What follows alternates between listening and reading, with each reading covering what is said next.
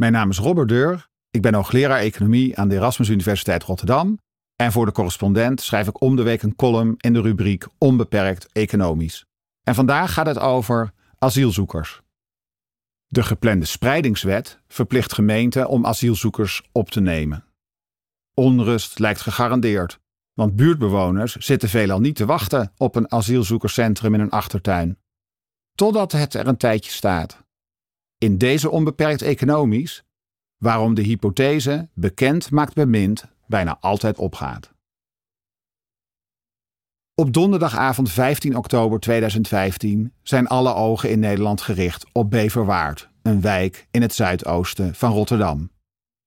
Er is een informatieavond van de gemeente over de komst van een asielzoekerscentrum in de wijk. Het asielzoekerscentrum gaat opvang bieden aan 600 mensen. Burgemeester Abu Taleb, de lokale korpschef van de politie en een bestuurder van het COA, het Centraal Orgaan Opvang Asielzoekers, hebben op het podium plaatsgenomen. Er is woede en onbegrip onder de aanwezige buurtbewoners. Ze vinden het asielzoekerscentrum te groot. Ze vrezen dat het overlast en criminaliteit met zich mee zal brengen. Buiten staan nog honderd bewoners voor wie binnen geen plek is. De ME houdt ze met helm op en wapenstok in de hand op afstand. Na afloop van de bijeenkomst wordt er met stenen gegooid naar de politie en worden er een paar politieauto's vernield. Rotterdam-Beverwaard staat niet op zich. De komst van een asielzoekerscentrum gaat regelmatig gepaard met protesten. In Heesch, in Noord-Brabant, werden dode varkens opgehangen op de plek waar een nieuw asielzoekerscentrum gepland was. In het Drentse Oranje werden bussen met asielzoekers tegengehouden die op weg waren naar een lokaal vakantiepark waar ze opgevangen zouden worden. Vorig jaar was er in het Overijsselse Albergen hevig protest tegen de aankoop van een hotel door het COA om een asielzoekerscentrum te realiseren. En eind augustus nog was er om dezelfde reden een protest in het Brabantse Ude. Het lijkt een automatisme. Komt er ergens een AZC, dan ontstaat er weerstand bij buurtbewoners. Maar als het AZC eenmaal een tijdje open is en de mediakaravaan vertrokken, blijkt van die weerstand weinig over te blijven. In Oranje, waar de bussen tegengehouden werden, ontstond na verloop van tijd toenadering tussen de asielzoekers en de lokale bevolking. In plaats van angst ontstond er verbinding. Ook in Rotterdam-Beverwaard kantelt de houding van de lokale bevolking. De Volkskrant kopt drie jaar na de komst van het asielzoekerscentrum. In Beverwaard was de woede om het AZC het grootst, maar daar is niets meer van te zien. We hebben elkaar gek gemaakt. En het Algemeen Dagblad kopt twee jaar later.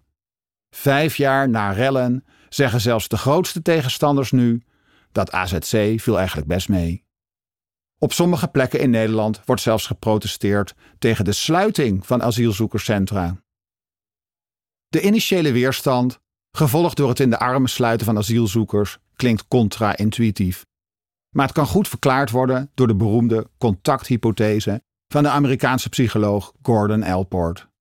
Die luidt in een notendop: onbekend maakt onbemind en bekend maakt bemind. Gebrek aan contact geeft vaak aanleiding tot wantrouwen en angst. Contact versterkt vertrouwen tussen mensen en doet negatieve vooroordelen verdwijnen. Het vermindert wij-zij denken. Er is de afgelopen decennia wereldwijd veel bewijs verzameld dat de contacthypothese ondersteunt. Toch wordt in de context van asielopvang en immigratie het gunstige effect van contact niet altijd gevonden. In Griekenland bijvoorbeeld vond een studie dat op eilanden waar veel vluchtelingen aankwamen in 2015 en 2016 de vijandigheid naar vluchtelingen en de steun voor restrictiever asielbeleid sterk toenam in vergelijking met eilanden waar weinig vluchtelingen aankwamen. En deze toegenomen vijandigheid ging ook niet weg na verloop van tijd. In sommige andere landen werd het gunstige effect van contact juist wel gevonden. Hoe zit dat in Nederland? Zijn Oranje en Rotterdam-Beverwaard de uitzondering of de regel? Gezien de recente politieke discussie over de spreidingswet is die vraag alleen maar urgenter geworden. Een groep economen onder leiding van de Tilburgse econoom Sigrid Sutens heeft er recent zorgvuldig onderzoek naar gedaan.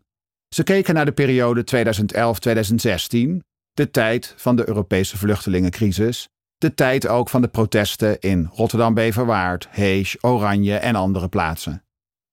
De onderzoekers richten zich op buurten waar voor 2014 geen asielzoekerscentrum was. Vervolgens vergeleken ze buurten waar in 2014 tot 2016 wel een asielzoekerscentrum kwam. Dat zijn er bijna 50, met buurten waar er geen kwam. Maakte de komst van asielzoekerscentra een verschil? Wat bleek? Mensen bij wie in de buurt een asielzoekerscentrum wordt geopend, ontwikkelen een positievere houding naar asielzoekers.